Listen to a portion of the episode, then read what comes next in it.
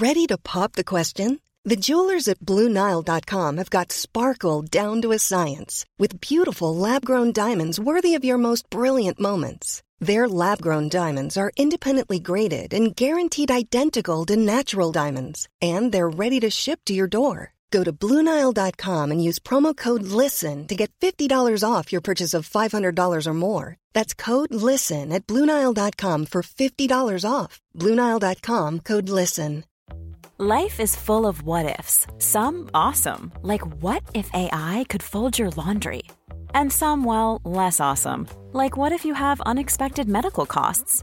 United Healthcare can help get you covered with Health Protector Guard fixed indemnity insurance plans. They supplement your primary plan to help you manage out-of-pocket costs. No deductibles, no enrollment periods, and especially no more what-ifs. Visit U H one dot com to find the Health Protector Guard plan for you.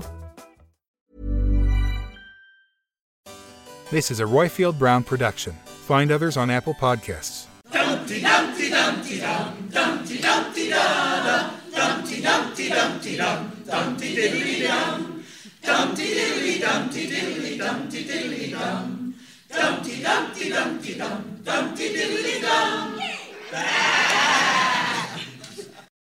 Hello, this is Dumteedum, a podcast about the Archers and the goings-on of Ambridge.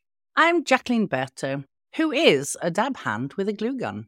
And I'm Stephen Bowden, whose cat has got very comfortable. And then there's you, our lovely Dumteedummers, who are heartily sick of the rain.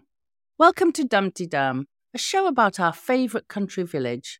This week's episodes of The Archers were written by Naila Ahmed, and she definitely touched a few nerves, and many in a good way. Coming up, we have calls from David from Carmarthenshire, who has lambing advice for Ed. Laura from Bedfordshire, who is really feeling the cringe this week. Catherine, who has some questions about Adil. Globetrotting Richard, who wonders what Lily is doing at Grey Gables. Ros in South Wales, who is really worried for Ed.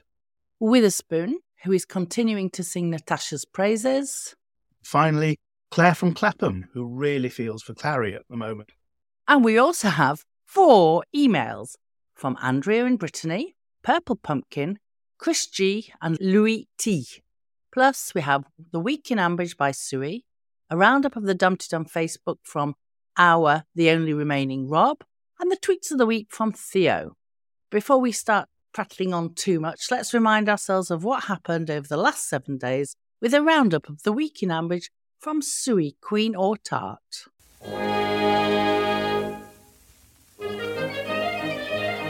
Hello lovely people, it's Suey Queen of Tart on the Twitters and on Blue Sky.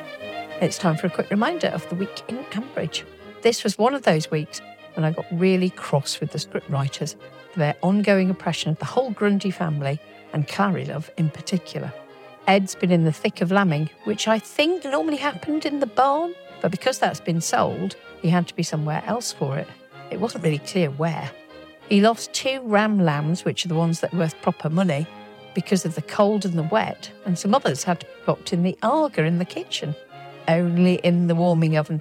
And let me remind you, no actual sheep were harmed in this episode, but it does make you wonder how many real sheep are in danger in the floods.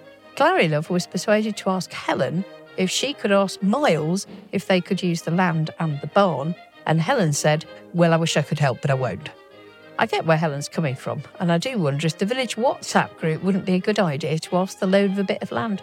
But no, these must be the oppressed Grundys. In the meantime, Mia is all loved up with Wad, who totally misunderstood Lily's attempt at espionage, thinks she fancies him. He got Mia a personalised message for her birthday from Hamza. Oh, that was very sweet. The fashion show is going great guns, and Fallon is demonstrating her skill with a glue gun. Somewhat surprisingly, Larry Love has offered to help when she's not potting yoghurt, feeding the lambs, stoking up the Arga and darning the holes in Eddie's socks. Fallon, in the meantime, was plotting with Emma to scupper Natasha's chances of playing annoying panpipe music until their heads explode like in the Kingsman's movie. Then the dodgy journalist who misquoted Susan and Neil about Philip Moss turned up and tried to drum up a story. Natasha was bizarrely really nice to Fallon and paid her and Sausage Boy's tea room bill for all the coffee and cake unasked. scriptwriters, will you stop making me feel like I like her? And then you turn me against her. I feel manipulated and a bit grubby. Stop it. Adil has gone from Grey Gables, though his sister Azra is staying in the village and taking over his allotment. So for now, he'll presumably be back at some point. Lindy Bottom and Robert had a suite at Grey Gables for the soft launch and a complimentary spa and massage. Robert appears to have survived the experience. Brian has had a very busy week attempting to offload Hilda Ogden onto someone, anyone else in the village. Susan worked out very swiftly what was going on and said no, and then Hilda escaped. Brian found her later back at the lodge and resigned himself to his fate as a cat guardian. At least they didn't have to call in Joy the cat whisperer again. Well, till next week then, my lovelies. Hope it's a good one. Thank you for that, Suey. Yeah, I agree. What a good week it was in some ways. But yes, we are being manipulated. They do like to uh, change how we feel about Helen, Natasha, Eddie. Every single day, it's a different emotion. How has your week been, Stephen? It's been very cold. I think it's probably that's true for you as well. But I've managed to stay warm in my flat in the evenings and stay warm at work during the day. And I had the final bits done to the kitchen, or almost final bits done to the wow. kitchen on Friday. I now have splashbacks in place, but they had to remove all the electric sockets to put the splashbacks in. And the guys putting the splashbacks in don't want the electric sockets put back until the, whatever it is, the resin that they've used is dried. So they're going back in on Monday, and then I will have a fully working kitchen. Good, and we'll expect lots of pictures of what you cook on our Instagram feed. Yes, I had been doing a bit of baking. I made some very nice um, oatmeal and raisin cookies, but I'm on a course all next week, so not going into the office. So I probably won't be doing any baking until next weekend. How about yeah. you? How was your week? Well, it's a very, been a very typically French week because there's a phenomenon in France in January. In the, the rest of the world, you do dry, being careful, being very prudent about what you eat and drink in January. In France, we go for the galette de roi, which is the king's cake with a little fève in it. And so everything that you do, you get offered a piece of king's cake. And I have not had one fève this year. I've not been the queen of, or the reine of Sanguin once this this year. But lots of social things. And every commune, every town, the mayor offers his vœu. So he offers his well wishes to the population. You're invited. And they talk. We talk about the council here particularly. Talks about what we did last year and what we plan to do next year. All ends with an aperitif, et cetera, et cetera. I've had an Assemblée Générale this week, and then last night the council host and serve all the employees of the town. So the people who work on the streets, in the uh, offices, at the old people's home. We have a little party for them. And it's us, the council, who do all the serving of drinks and food and stuff like that. Uh, it's been a very, very fatty, eaty week for me. So I'm looking for a more prudent week next week. It's a good way to, to cope with the, with the cold. You definitely need it. Today it's minus five. Yesterday it was minus four. And also we had t- nearly forty-eight hours of apocalyptic type of rain earlier in the week. So dog water- walking yesterday was quite interesting. Yes, I think we've got apocalyptic weather coming in over the next couple of days with the latest winter storm coming through and forecasts of gusts of eighty miles an hour and things like that. Yeah, it's all very exciting. I wonder if it's going to be like that in Ambridge because it's sounding a bit rough there, isn't it? Yes, I think we've got several calls about the state of the fields. Jolly good. Well, we better get on and listen to them. Okay, and it starts with this.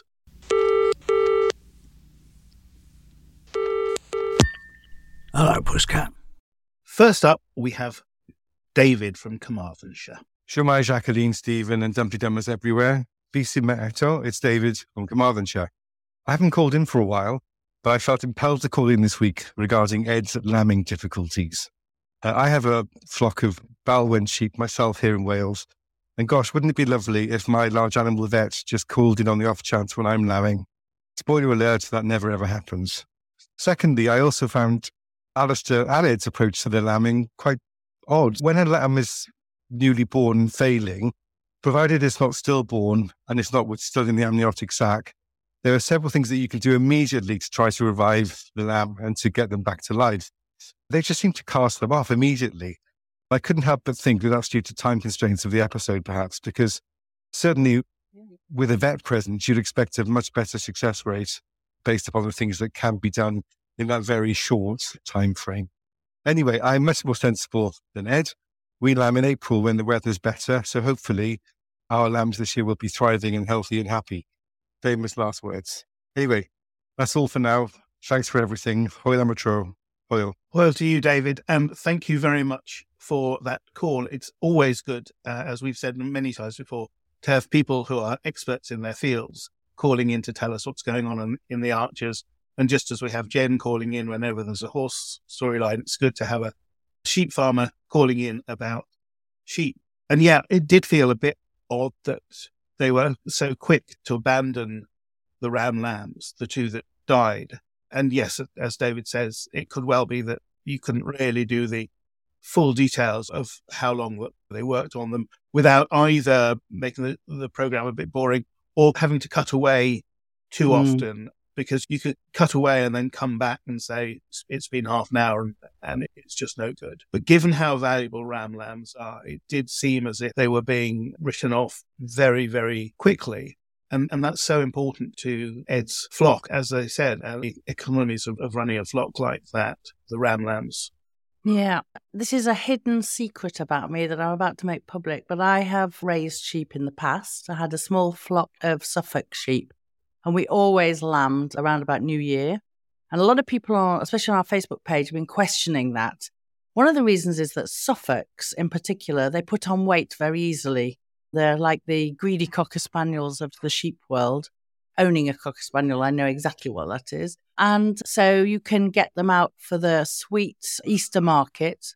Plus, what you're really ultimately looking for is the next ram champion. And the Suffolk Sheep Society, that's the big thing. There's certain things. When a lamb is born, you can see whether that ram lamb is going to be a future champion.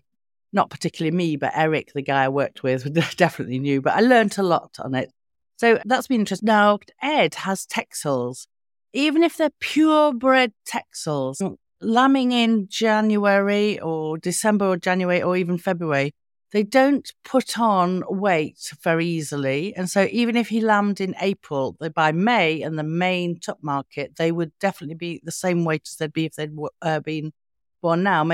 But he did, when he, he tupped them, he did have the, la- the barn. He was using the barn, and that has all changed. So that's changed where and how he lambed.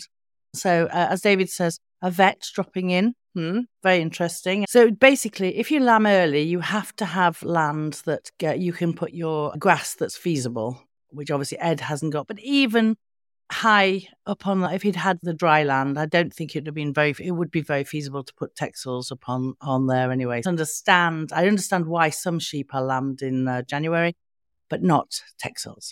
There you are. Great. Let's have our next call, and this one is from Laura. Hi everyone, it's Laura from Bedfordshire here. Hope you're well. Just ringing in to see if anybody else cringed and rolled their eyes at the whole hapless Brad and Lily storyline that we've had early this week. I don't know if I've been particularly grumpy this week. I just find it so cringe, the classic. Oh, Brad's getting the wrong end of the stick again. It feels like for such a sensitive young man, and I, I love Brad's character. I love how respectful he is to Mia and their relationship, for example. This just feels like a bit of a trope that gets pulled out quite often. Hapless Brad with his first girlfriend when he went for that meal in Oxford or wherever it was. Hapless Brad with George when he got pulled into the Grey Gables fiasco and sunk for what happened with Harrison at prison. I don't know. I just, it just made, as I say, just made me cringe. Sometimes it feels like I think the character is worth more than this. Getting confused, getting worried, taking on that, I don't know, bit of the court jester role even. That might be a bit too extreme. As I say, I could just be grumpy, but you know, welcome what everyone else thinks. Bye. Thank you for your call, Laura. Yeah, you're definitely just being grumpy. I don't agree with you at all. I think it's rather sweet. Maybe it's from a perspective of someone who's uh, been married for quite a few years and is slightly on the elderly uh, side. Any little hint of romanticism is good for me. Brad, his sensitive soul, but they are only seventeen, eighteen, aren't they? Or eighteen, nineteen. And you feel everything big at that age. So I think they're being depicted as well as a B B C four drama can depict teenagers. that we will understand it. And I think most of us will probably remember, if not our own, other people's angst at that age. So I'm not sure that they're showing him as a hapless person. I don't know. What do you feel about it, Stephen? I thought it was a bit unlikely that he would have interpreted Lily's approaches to him as her fancying him. I didn't think he really had enough grounds to come up with that as the interpretation. Yes, her attempts to get espionage and so forth were a bit clumsy. I sort of agree with Laura that he shouldn't be that hapless. He had that bad experience with the, the woman, girl. The, the girl he met in and had dinner with in Oxford, the, the maths hmm. genius that he met. I think that was on the maths summer school or winter school or whatever yeah. it was. Yes, so he knows what it's like to fancy somebody, and it's really worked out very well with Mia. And I just don't think that he would really interpret Lily as coming onto him in, in quite that way. Well, I don't know. You see, teenage boys, they do... They overthink things, perhaps, or they don't think things at all. Like girls do, do exactly the same. It's not just a male trait, but as we're talking about Brad. And also, he he is someone that does, as we know, overthink things. I just feel like it would be a misinterpretation he would make because of his own insecurities at that age. His, I don't know, I just, I didn't find it a, I did, I disagree, as I said. With Laura. One of the other things I disagree with is that one of our good friends of the podcast, Theo, we messaged yesterday after the Friday broadcast, and she said she thought it was all very icky. And I didn't agree with that either. I thought it was very sweet. I, I think they're very sweet. I have to say, I didn't know who Hamza was. I now do oh. know who Hamza was. Yeah.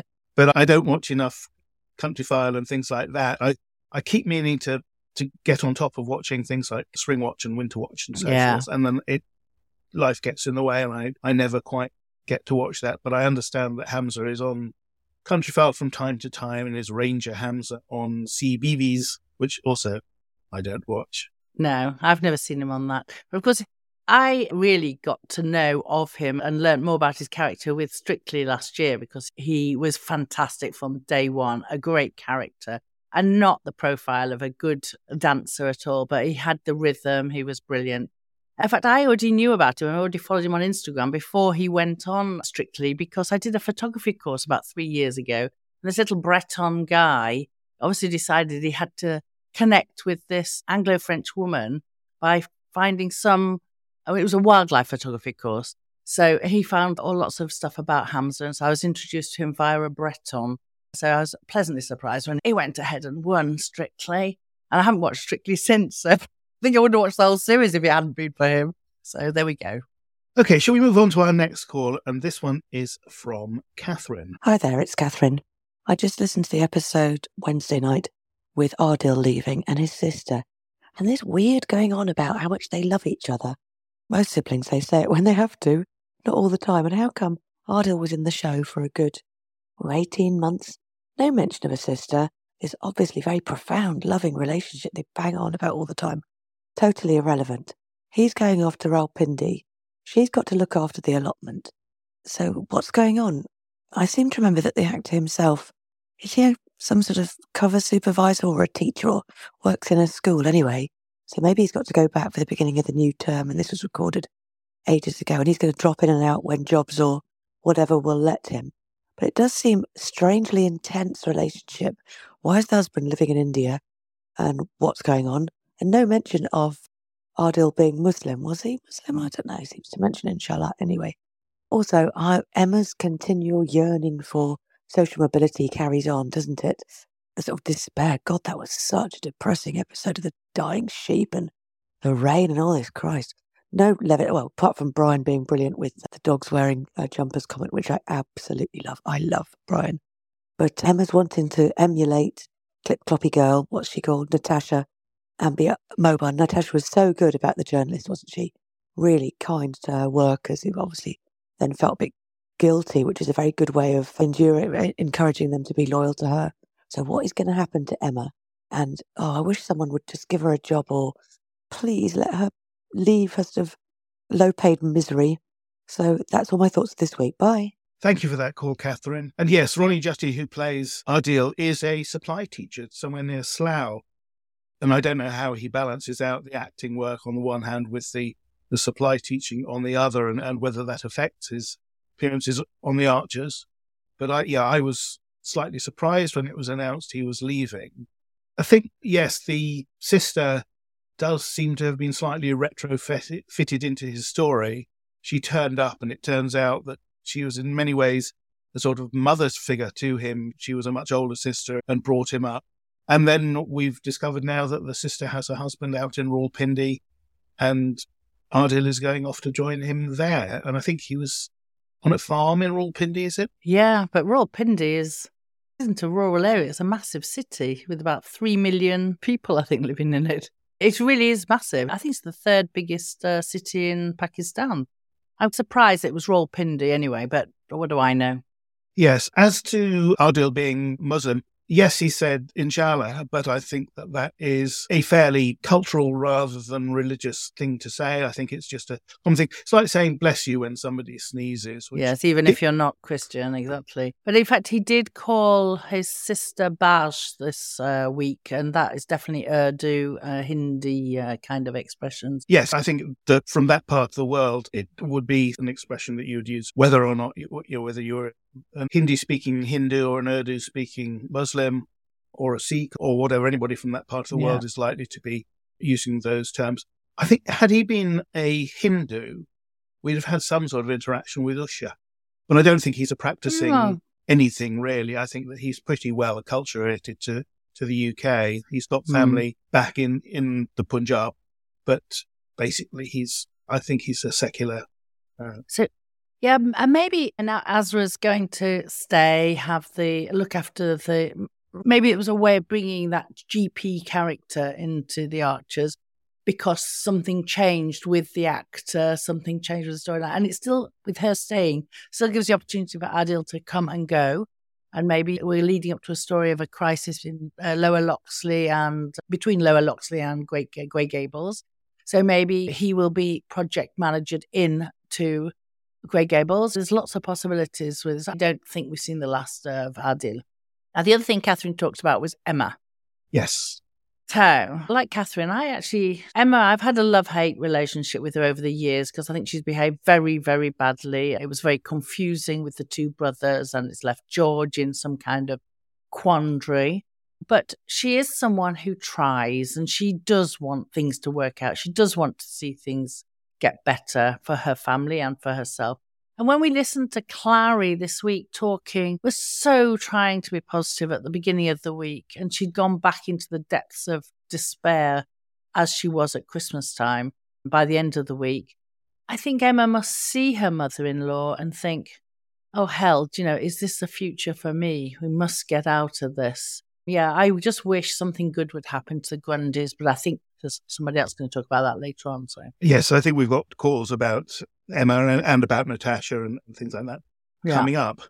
Next up, we have Richard. Unfortunately, Richard's call, which was made from, I believe, yet another airport, uh, was a bit low quality. So I'm going to read out what he said. Richard calling from a cold and rainy Paris. I hope it's not too noisy. I've had trouble with calling in from public places, so very odd that Lily is doing an internship in what must now be perceived as a competitor. Certainly they're competing in the labour market, and it sounds like the new Grey Gables is going to be a pretty hefty competitor.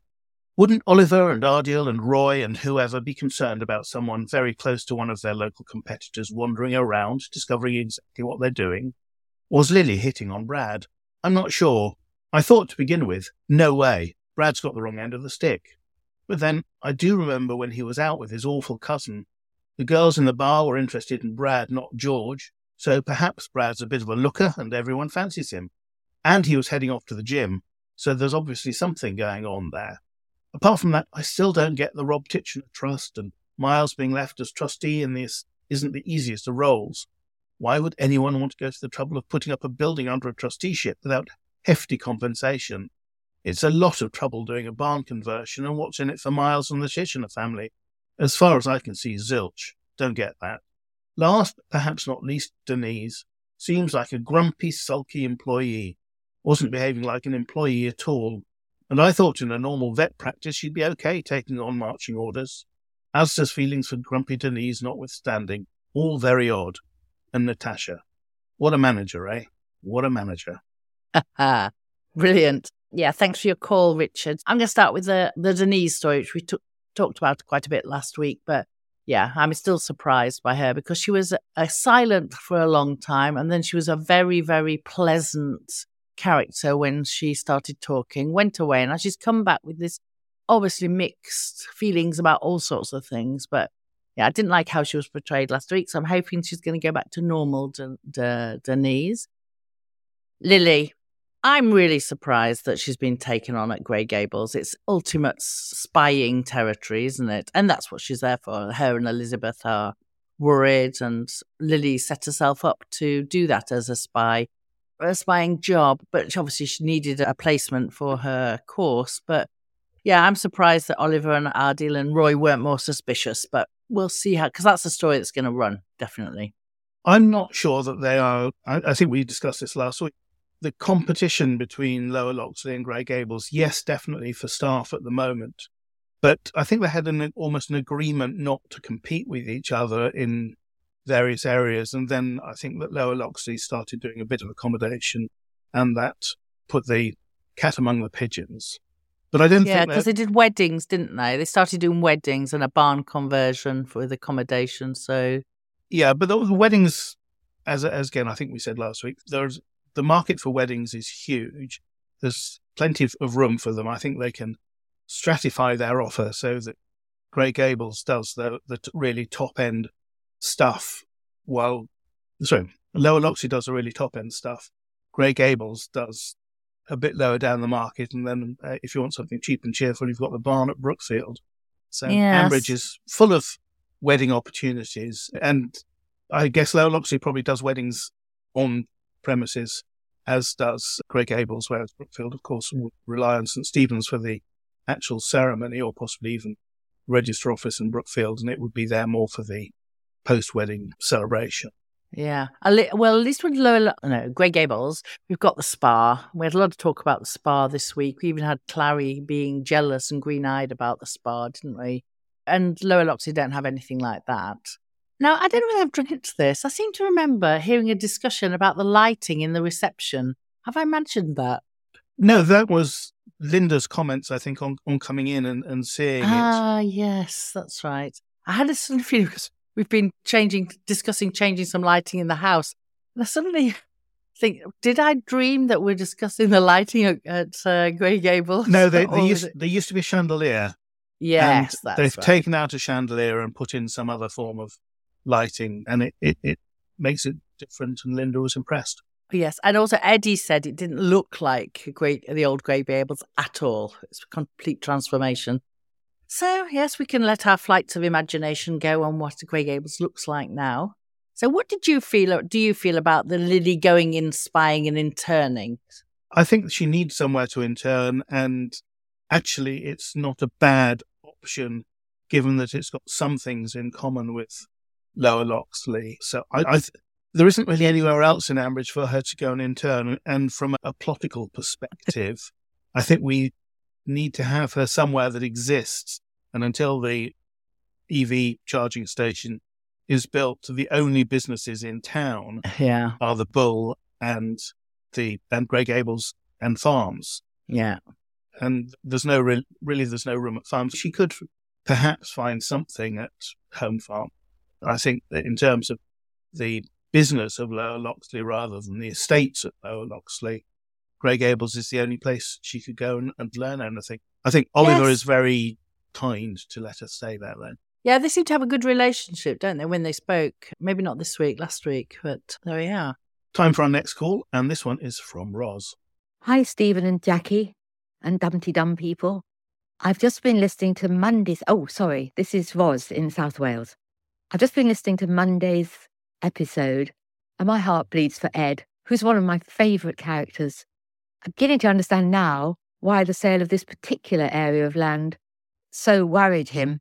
I suppose when you think about it, if you're going to build a barn, you're going to put it on high ground that doesn't flood, and that, of course, makes it the most saleable land. The flooded fields, obviously it's the rain as well, but Don't they, do they go down to the Am? My topography sense of Ambridge is not great, but I think they might do. Anyway, I have to say, I'm really worried about how Ed's going to progress in the next few weeks. does make you understand the problems that farmers have, doesn't it? Maybe puts it out to a wider audience than just listen to Farming Today, which I do. Anyway, that's it. Okay, thanks. Bye. Thank you for that call, Roz. Yes, Grain Farm is on a bend in the Am, so the lower fields go right down to the river. I don't think there's been a suggestion that the Am is flooding despite the rain. I think the rain is just doing enough to make the fields sodden and unusable, and therefore pressure on Ed and his flock, and to make it essential to, to get them onto land from somewhere else. And I think we've got some other calls or emails talking about the question of whether or not there is other land available in Ambridge to, to take those sheep, to which I think the short answer is likely to be no. So I, it, it is all a bit desperate for them. And I think this is, once again, the writers putting pressure and tragedy and so forth onto the Grundys to see how they will cope. Yeah, I agree. I think it is yet another pressure for the Grundys, the downtrodden, poor people of the village. Now, Roz, I agree with you. Stories like this in The Archers does make you think about the farmers around us and the trials that they go through. And I know that was the remit of The Archers originally, but we've moved long and far from the nineteen fifties idea. But last night at my meal I went to, I was sitting at a table with four farmers, and one is a retired but very, very knowledgeable, very active man in his eighties, who has still got his finger in several pies of production élevage. So they either produce cereals or they raise animals. And they were ta- he was talking about this newfangled thing of no dig, of no working, just scratching and what it does. And then we t- started talking about organic farming, and we're talking about the use of chemicals on organic farms. Really, I felt like I was in a discussion in Ambridge, because they were talking about things that Ambridge makes us think about. Organic farming and the mm. drill that caused such hassle at a home farm at the, around the time of Jenny's death.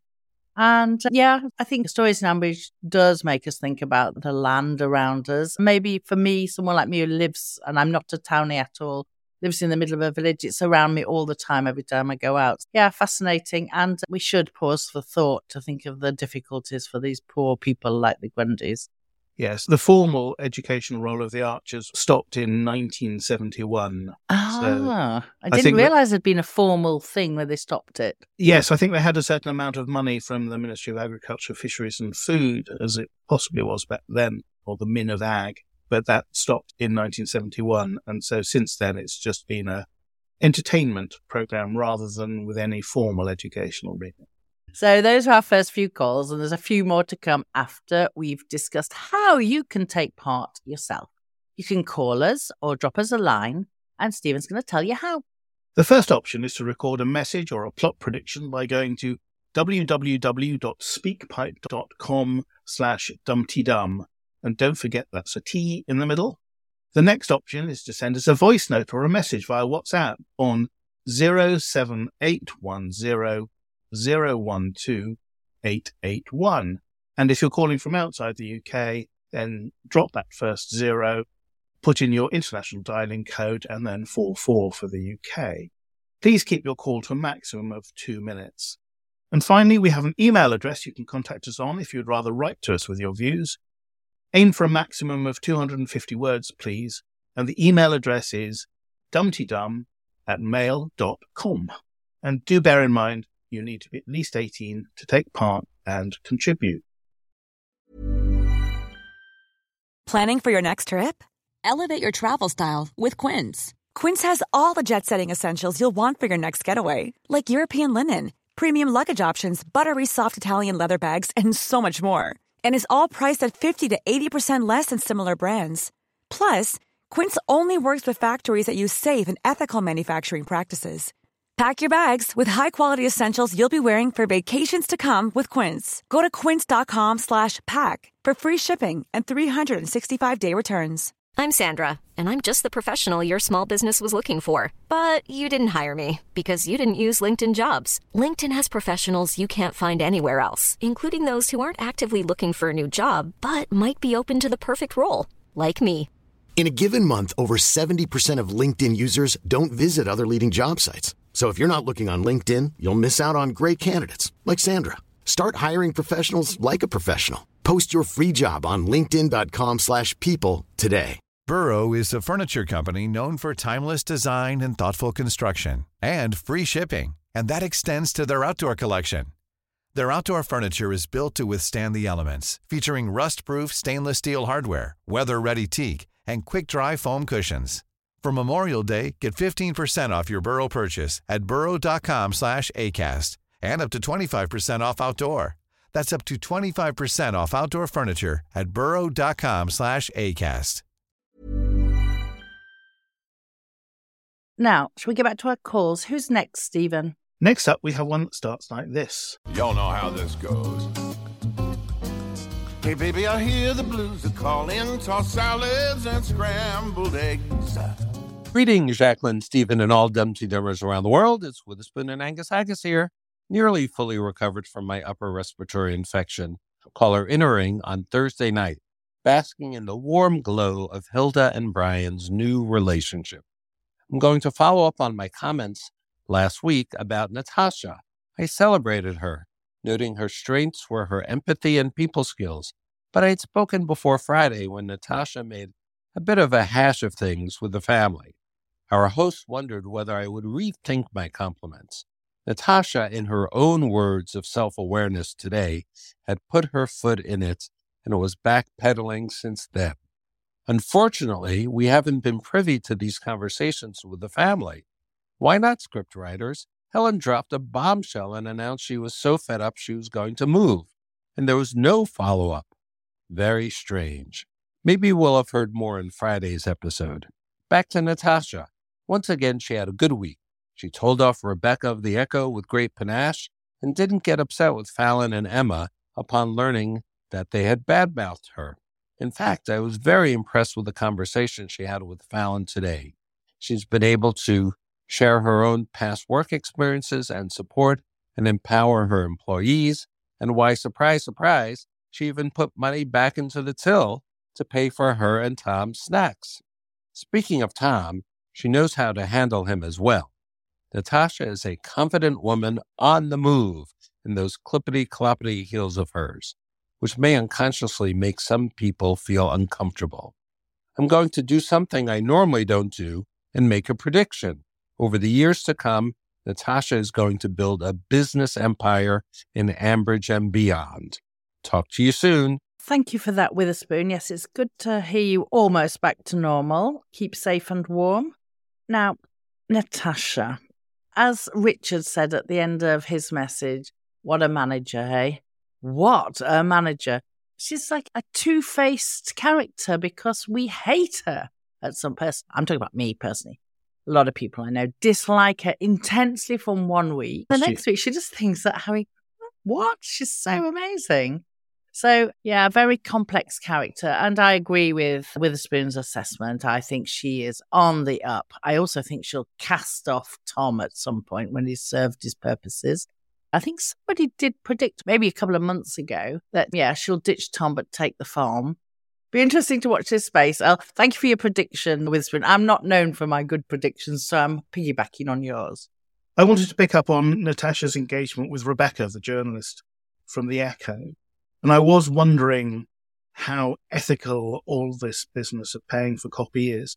So I got in touch with a friend of mine who used to work for the, the Gloucestershire Echo, which is very similar to the Borchester Echo, I think. He now works for the Swindon Advertiser and for, for B B C Wiltshire.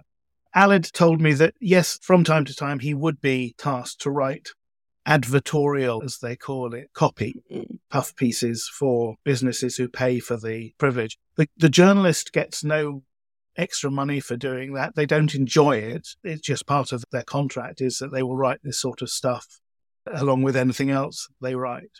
And was it appropriate, was it ethical for Rebecca to start poking around within the business and try and write some sort of expose? Alice's view was that what she did wrong was not identify herself as a journalist right from the start, but actually it wouldn't have been a problem if she had done so and then started talking to Emma and Fallon and found out that there was tension and so forth. Now, of course, if, as soon as they realised they were talking to a journalist, they clammed up and, and were very loyal to Natasha, who seems to have taken it very well. But I got the impression that was a fairly realistic position. We know that Rebecca has been cutting things close to the line in the past. She was equally dodgy, I think, when she first turned up to talk to Linda mm. about the M B E. I think she had identified herself as a journalist, yeah. then started asking awkward questions. Slightly different then, but I think the very first time we met her, she started asking questions before she identified her, herself as a journalist. She's got form for this. Yes, it's interesting that they keep bringing back this occasional character in the form of the journalist, but also when she went into the tea room and there was that horrible, too loud. The music has suddenly got too loud, quite a part. That's obviously to emphasise that it is awful and or awful to work with, let's put it like that, because musical tastes, everyone has different musical tastes, as we well know.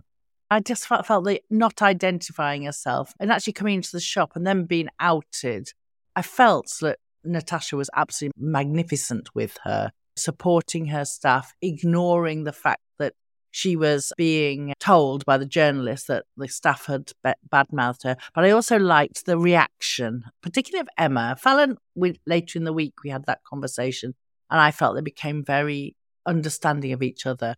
But Emma was in full panic mode, wasn't she? She's so frightened of the boss. I think she's so, terrified of losing her job, particularly yeah. given the the situation that the two of them find themselves in, so you, you can hardly blame her for that. No, no, no, no, I, I agree, and I felt that it was very, very well portrayed, because I've in the past had a job that it was actually essential, so I could keep on studying, that I had that job, and I was the proverbial arse licker, because there was no way I was, I was going to lose that job. I wouldn't have, I needed to finish my course, so I understand where she's coming from, although she has even deeper problems than me as a mere student had.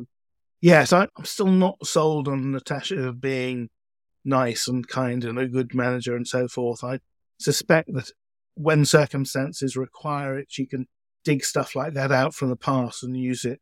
And I do think that things are going to go wrong between Fallon and Emma on the one hand and Natasha and Tom on the other. I'm not sure how much she put back into the till to cover the cost of the stuff that they've been eating. And so I don't know whether that's reasonable, but it makes it very difficult for Fallon to present a bill to Natasha now that she's made a contribution. But I still think that something is going to go wrong, which will lead to Fallon ending up at the E V charging station. So that's gone very quiet again. Yes, it has gone very quiet. But that whole thing, I've put money in the till. You wouldn't even do that. What about the accounting of it? Did she ring it into the till? I find those kind of things very frustrating, because I would like things straight and orderly and know that at the end of the, the month you can balance the book. So I haven't liked the taking the food, and I definitely didn't like the, oh, I've put money in the till business. Yeah, I think Natasha is someone that I would treat with kid gloves and be very, very aware that she could turn on a sixpence, to mix metaphors. Absolutely. Time, I think, for our final call, and this one is from Claire from Clapham. Hi, Dumteedum. It's Claire from Clapham here. All recovered from the COVID. Yay! Oh, my goodness. What a hard week. I think it's time we all club together and take Clarrie on a cruise or a spa day, at least, or something. I just find it so hard to hear the kind of crushing miserableness of the Grundy's life.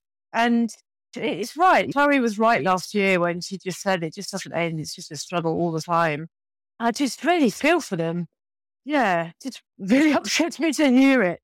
And I do hope that something happens to lighten the load rather than just pile all the stress on stress.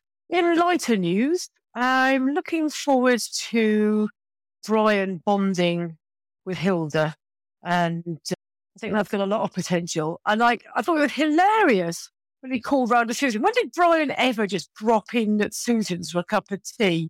Holy moly, she must surely have known something was up. I can't believe he would ever have boilingly done that. I think he was trying to palm off some demon cat. Nice try, Brian. No one's listening. I think he's been very much put in his place by everyone on this matter, and he'll just have to accept Hilda and bond. Yeah, so keep up the good work, and I'll speak to you soon. Bye. Thank you for that call, Claire. I have really been enjoying Brian's struggles to offload Hilda. It was so obvious that, as you say, Claire, he never turns up just unannounced at Susan. And she could tell that there was something up. And as soon as he started getting Hilda out, she must have known that the plan was to lose Hilda in the house. Susan had just hoovered, and Brian's protestations, it wasn't a problem that... Uh, she's short-haired. She's a short-haired, so she doesn't shed. And I certainly know about having a, a long-haired cat who does shed. So I, I can see there there is a significant difference there. But I've just loved that, and I'm still waiting for the final piece to fall into place, and that's Kate's attitudes towards Hilda, because I'm sure that Hilda will do all kinds of things to upset Kate's aura or her chakras or, or whatever it is. So I, I think we still have a bit more of Hilda at Blossom Hill Cottage to play out.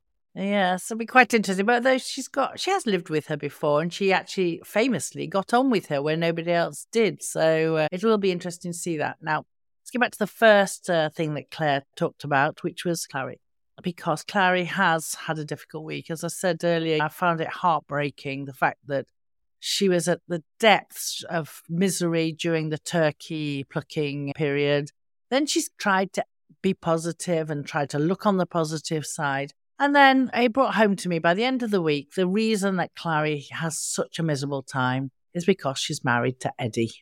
Because Eddie this week, if I made slap lists, which I never do, but I know other people do, Eddie would have been there in numero uno place, because just at first he suggested that they just put the sheep on the land anyway, the higher land, without going down any asking route. And then he told Ed that Clarrie was going to ask Helen to help.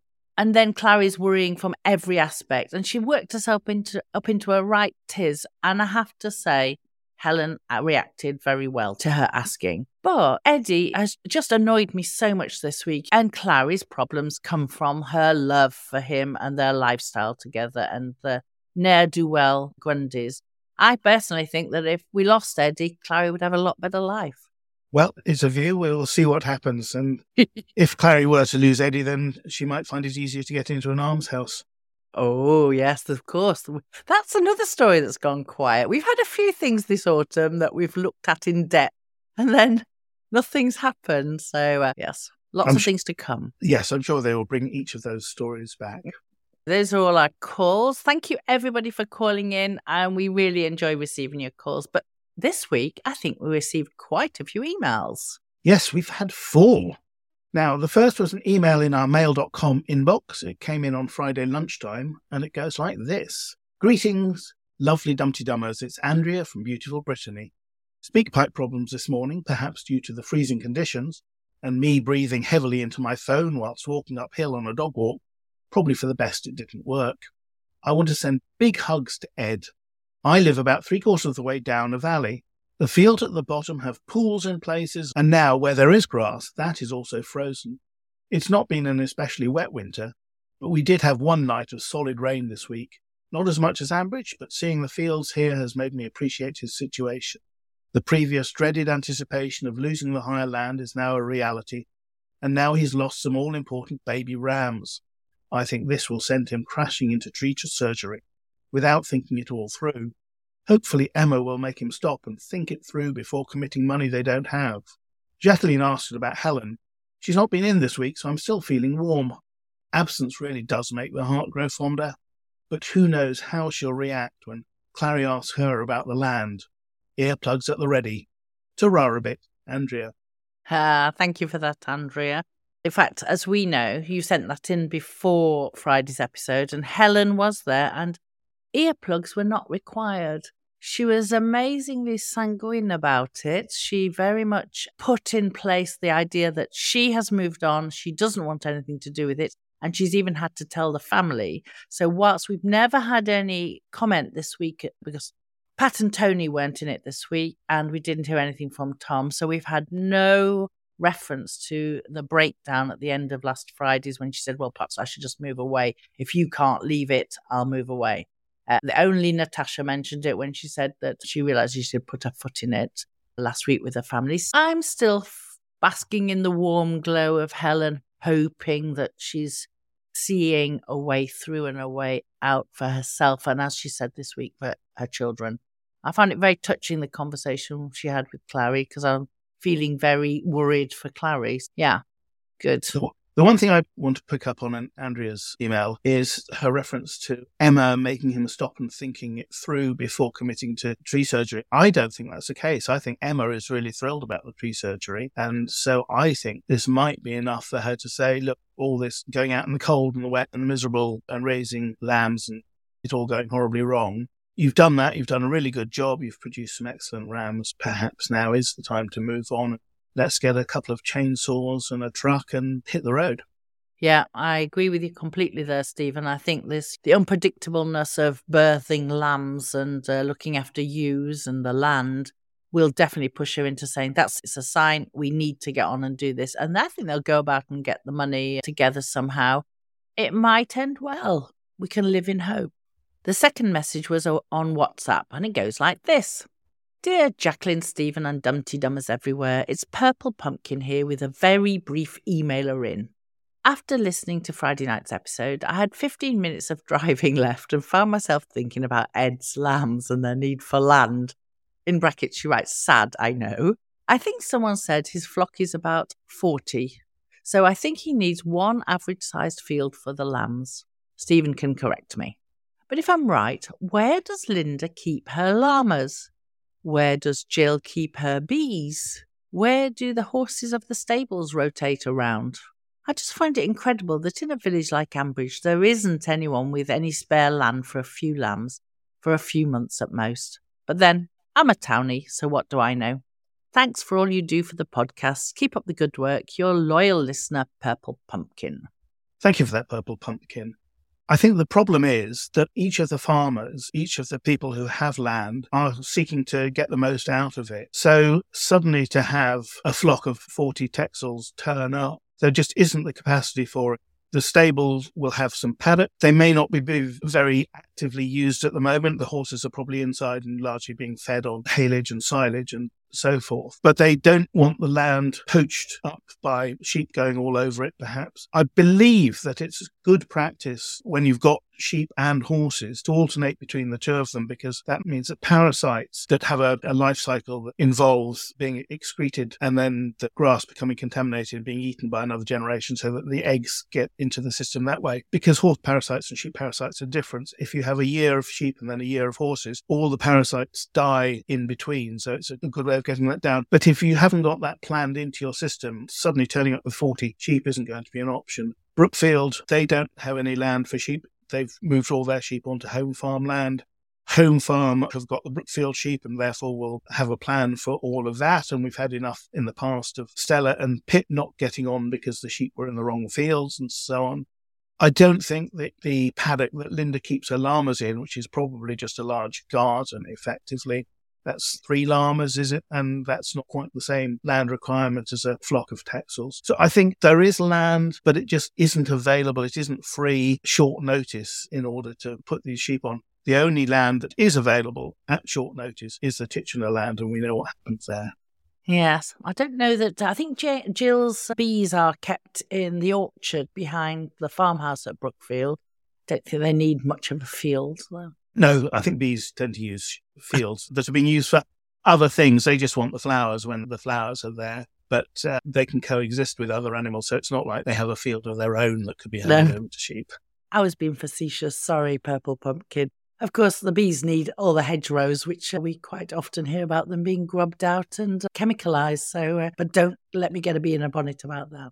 The third message was also from our mail dot com account and is from Chris, who is a regular on the Facebook page.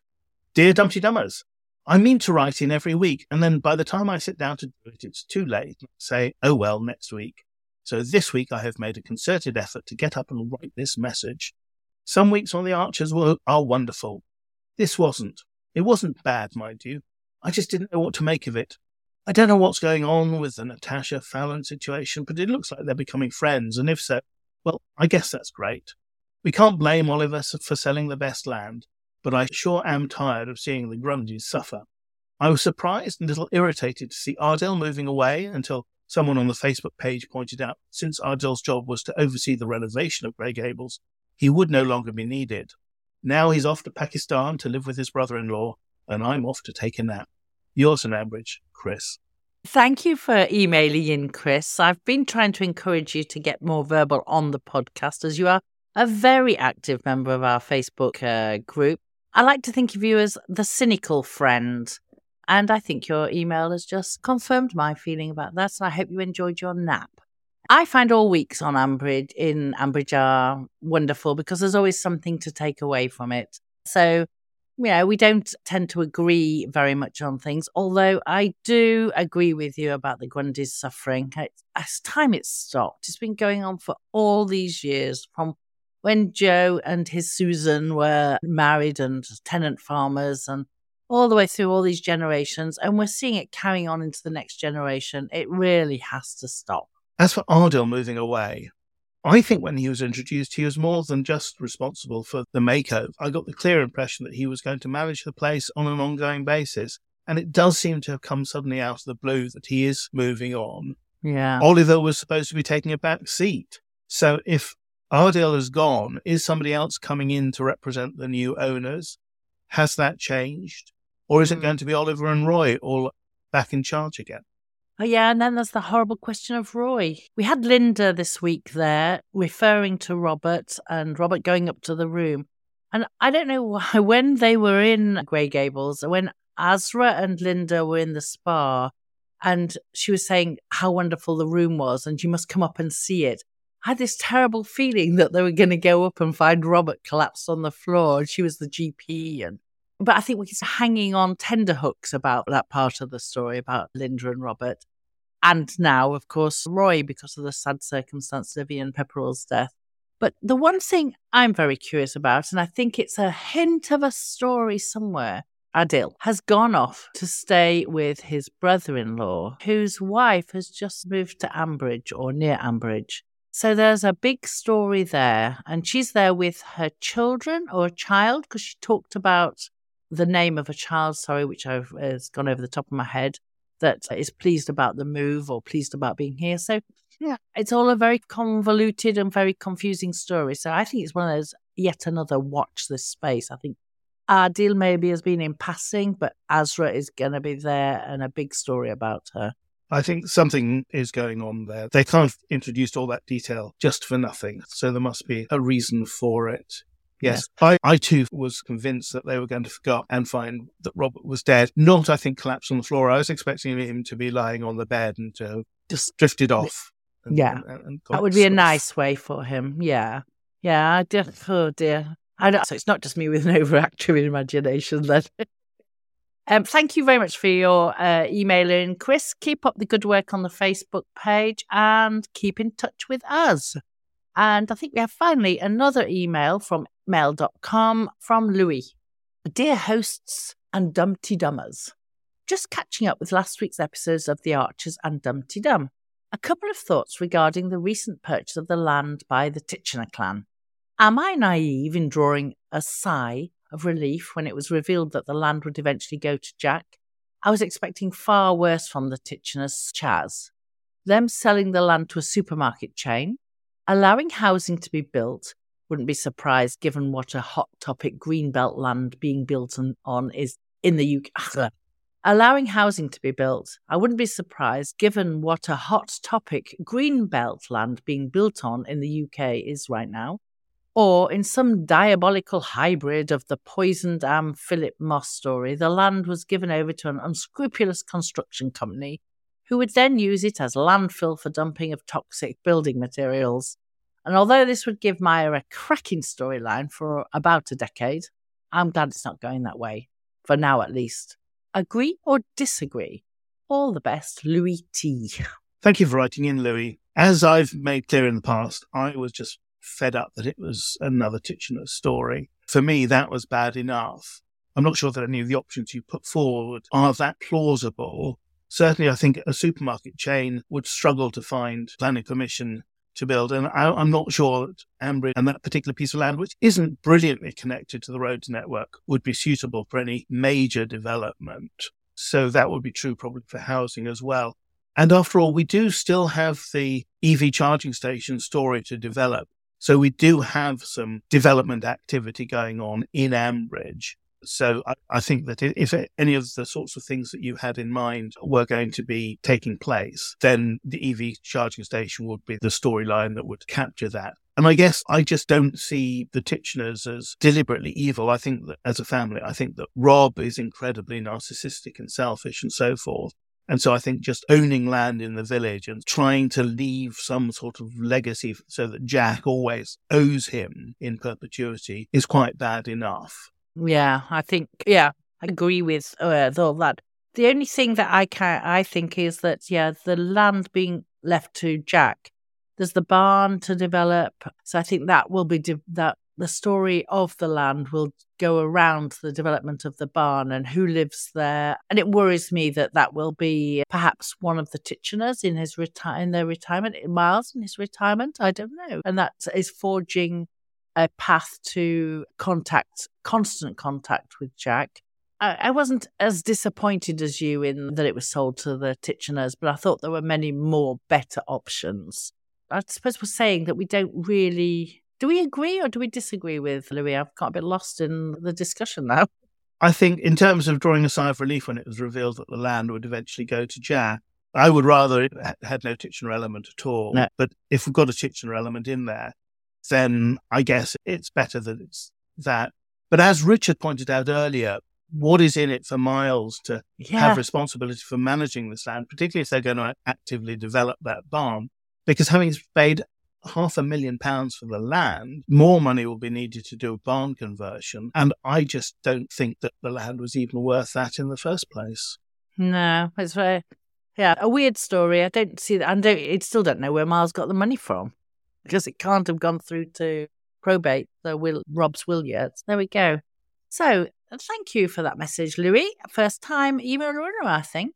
Before we move on to talk about our Facebook page, let's talk about the Academic Archers and the conference plan for the weekend of the twenty-seventh and twenty-eighth of April at the Quakers Meeting House, Euston Road, London.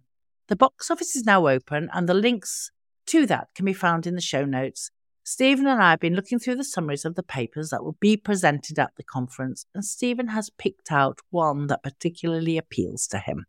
Yes, this week I wanted to mention a paper called It's a Ferret Ferris Wheel, Depictions of Human-Animal Interactions and Animal Welfare in the Archers, which is going to be presented by Tamsin Furtado and Tamsin Durston. They say about their paper, as a farming community, animals are central to village life in the Archers.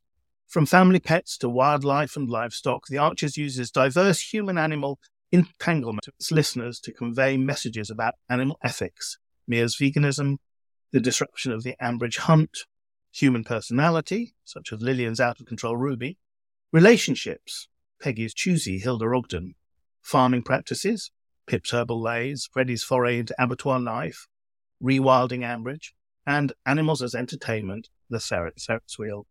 They'll be exploring the diverse representation of animals in the Archers and how these presences are silent, but nevertheless shape Ambridge life and our understanding of Ambridge residents' endeavour.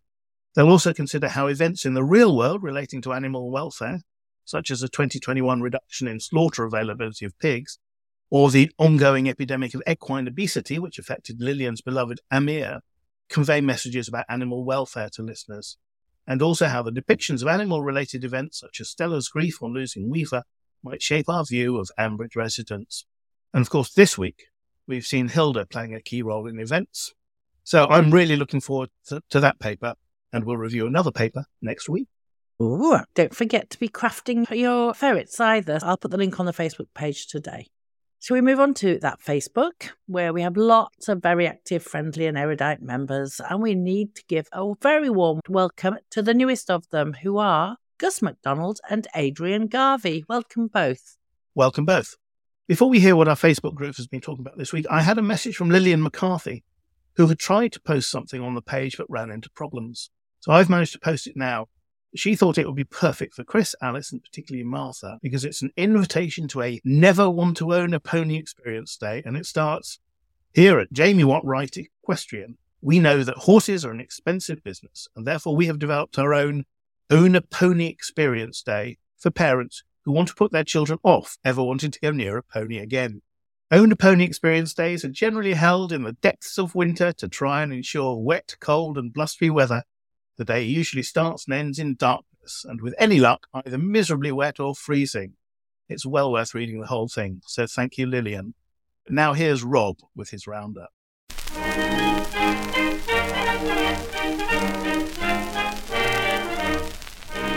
Hello there everyone, it's the other remaining Rob with the social media roundup.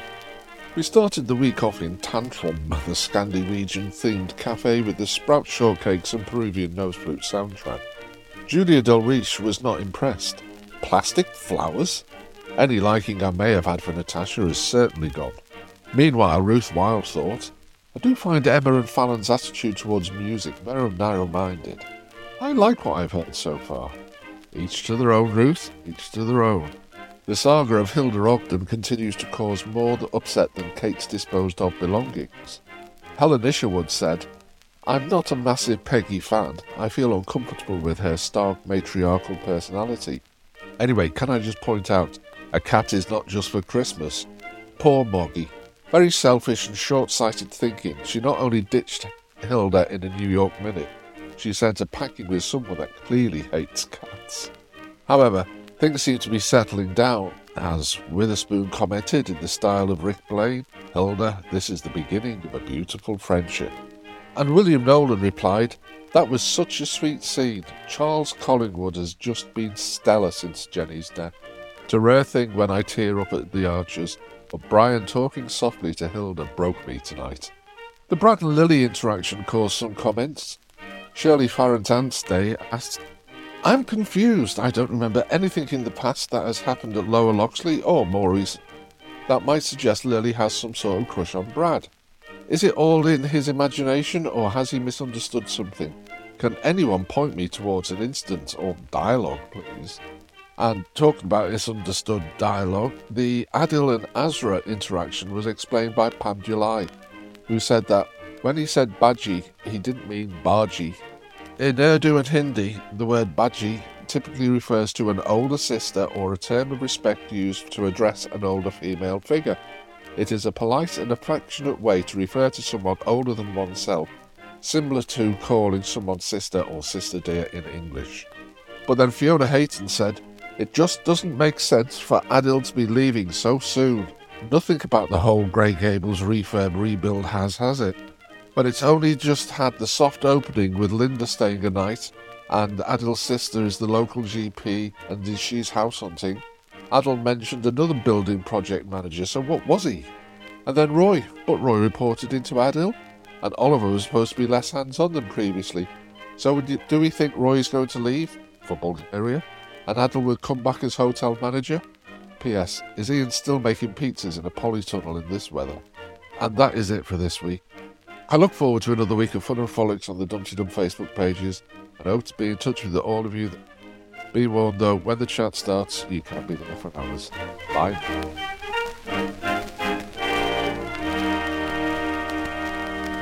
Thank you for that, Rob, and thank you so much to everybody on our Facebook page. If you'd like to join them, please do. But don't forget to answer those very easy membership questions, as that way we know you're a real person. I don't think we had any reviews this week, did we, Stephen? Nope, none, I'm afraid. Yeah, let's move on then to Twitter, where you'll find us at Dumteedum. Make sure you include the Archers hashtag using a capital T and A, so the visually impaired who use screen readers can enjoy any Archers-based tweets. As well as at Dumteedum, I can be found at Jberto Sanguen. And I can be found in Lock House. But we're both spending more time discussing the Archers on Blue Sky. But I am at wenlock dot b sky dot social. And I am at j berto dot b sky dot social. So let's find out who won the Twitter medals this week. Hello, Jacqueline, Stephen, and Dumteedummers everywhere. It's Purple Pumpkin here with Tweets and Skeets of the Week. And my thanks as ever to Bernadette, Jen, and everyone who tags at Dumteedum to make sure we see all the best ones. This week on Twitter and Blue Sky, there was a lot of confusion about Natasha and her flip-flopping personality. As Little Kim at Little Kim said, I love, hate, love, hate, love, hate Natasha. She can be so awful and so great. Goldilocks on the levels at goldilevels dot b sky dot social thinks she has difficulty with boundaries, while Loma Lindy twelve at loma lindy twelve dot b sky dot social was yelling at the radio, "Don't trust her, Fallon." Opinion was also divided about Hilda. Romantic writer at Corinthia Hart predicted that Brian will be infected by either a toxic cat bite or a scratch. Hilda can't be trusted as a bereavement counsellor or therapy feline. And Maggie Gordon Walker at M. Gordon Walker said no shelter will take her. They have a photo fit of Hilda with "Barred" written over it. But an awful lot of people, including Miranda at Apple Android App and Sally Ronaldson at Milon Fred, think Hilda and Brian are destined to be together, and I'm one of the many who found the scene of Brian talking to Hilda about loss quite moving. There was no division of opinion about Eddie, however, as Dineke ten Hove at Dineke E T H asked rhetorically, can Eddie sink any lower than asking Helen to talk to Miles? But now it's time for medals for Blue Sky Skeets and X posts, all of which we continue to consider as Tweets of the Week, with a double entendre warning for those of a delicate disposition. In bronze position, it's the Whitlam, at the Whitlam. I'm afraid Brian is addressing Hilda as if she's a dog. Hilda is thinking, if I were bigger, I'd eat you.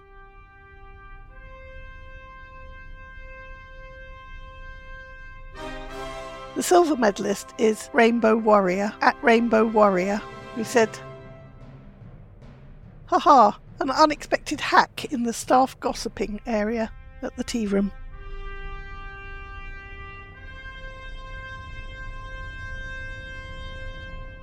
And the gold medal goes to Ungoogleable, at all underscore sweetness. Brian is and always has been a pussy magnet.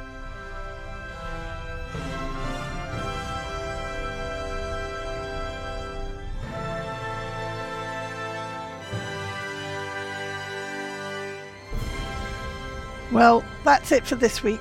Hope to see you all on The Archers, hashtag at Twitter or Blue Sky next week. Thank you for that, Theo, and congratulations to all those many people who were mentioned in this week's roundup. And don't forget, we're on Instagram at Dumteedum, where Theo looks after things. Next week, we'll be recording at the normal time of First Thing Saturday morning. So please get your calls in by midnight on Friday, U K time. And as we come to the end of this episode, we need to say thanks to all our wonderful contributors and to the whole team who look after our social media and support us in so many invaluable ways. And also to the whole Dumteedum community. You make doing this podcast worthwhile. And we also must say thank you to Kim Durham and Sunny Ormond for their voices, and our podcasting parents, Lucy V. Freeman and Roy Phil Brown. Thank you so much for listening and joining us today. We're now off to have a full body massage at the newly renovated spa. So it's goodbye from me. And it's au revoir from me. Dumteedum, Dumteedum, Dumpty Dumpty Dumpty Dum, Dumpty Diddly Dum, Dumpty Diddly Dumpty Diddly Dumpty Diddly Dum, Dumpty Dumpty Dumpty Dum, Dumpty Diddly Dum.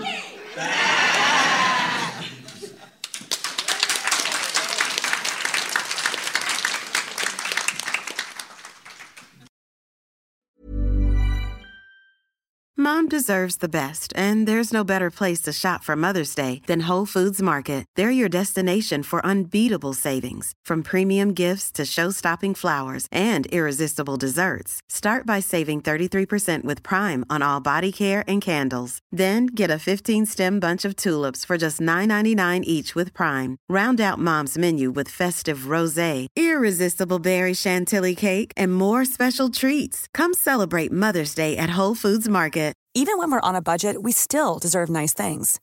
Quince is a place to scoop up stunning high-end goods for fifty to eighty percent less than similar brands. They have buttery soft cashmere sweaters starting at fifty dollars, luxurious Italian leather bags, and so much more. Plus, Quince only works with factories that use safe, ethical, and responsible manufacturing. Get the high-end goods you'll love without the high price tag with Quince.